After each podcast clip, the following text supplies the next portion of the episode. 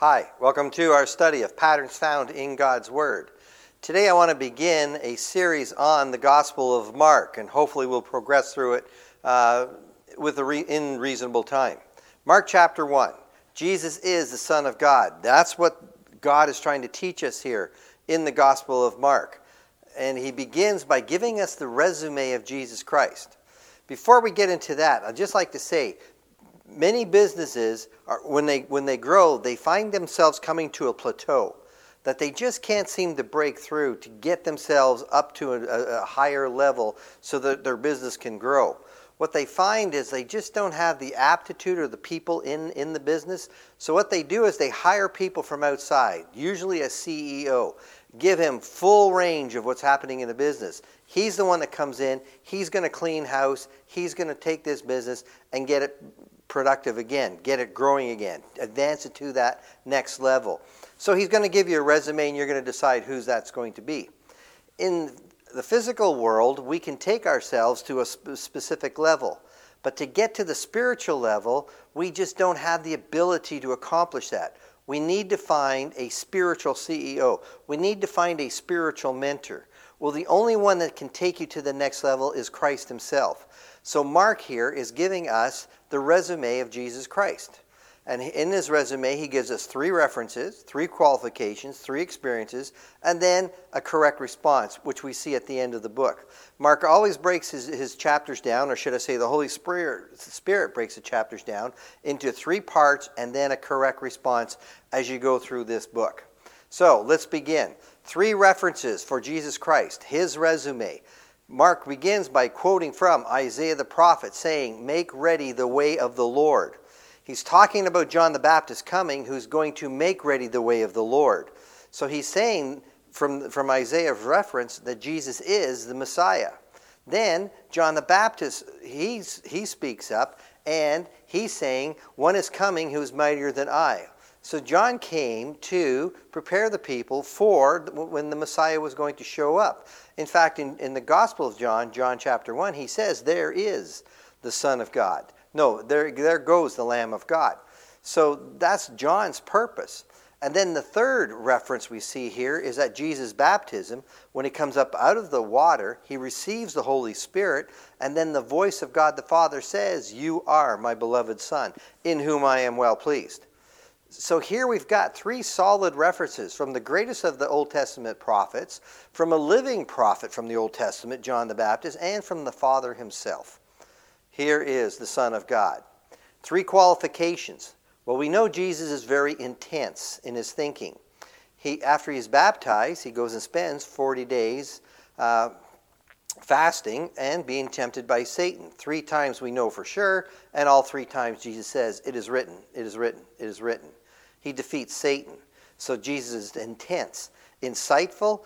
Well, when he starts his preaching, he starts by saying the time is fulfilled. The kingdom of God is at hand. So he knows that he is the fulfillment. He knows he's the Messiah. He knows his Old Testament inside and out. Nobody at this period of time is preaching the kingdom of God is at hand. Jesus comes and teaches it with full power and authority.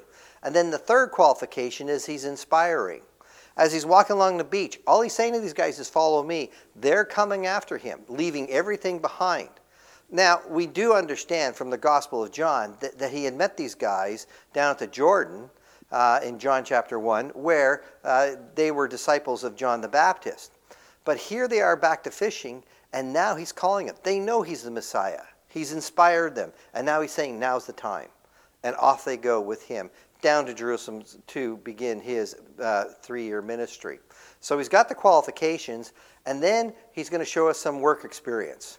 First one is in a synagogue, and he's teaching a lesson, and then this man stands up with a demon possessed, who is demon possessed, and then he starts giving him a hard time. And all Jesus says is, Be silent and come out of him and the, the, demon obeys. And the people are amazed at his teachings with authority that even the demons obey him. But he's totally controlled in this total situation when this person is standing up. And that's all that Jesus says is be quiet. Then we see compassion because that very same day when he goes back to uh, Peter and Andrew's house, he heals Peter's mother in law And then everybody brings the demon possessed and the sick to him after the sun goes down because that was the Sabbath. And now that night he's healing all who are demon possessed and all who are sick because he's got compassion. Then the next day, he's the first one out of bed. He beats the fishermen out of bed. They have to find him in prayer because they're looking for him. And so he's, he, they say, We need to go back to town. And he's saying, No, no, we've got a work to do. We've got to go to the other city. So he's compelled to accomplish what he needs to accomplish. Correct response is the leper who comes bowing on his knees, saying, If you're willing, you can heal me. Jesus says, I'm willing. And he heals, he reaches out, touches the lepers, the leper, and heals him, which is an incredible act to do to touch a leper in the first place. And so he heals the leper. Then he tells him he can't tell anybody, but the leper, he but the, but the leper goes out and tells everybody. What's the lesson here? Well, there's the cor- correct response to Jesus being the Son of God. For him to, you got to make him. You got to learn to surrender to make him your CEO. But the interesting point in there was that the leper didn't have to obey Christ. You see, if you come to Christ, you surrender to Christ, you still have the freedom to walk away. Some other religions will kill you if you try to leave their religion, but not Christianity.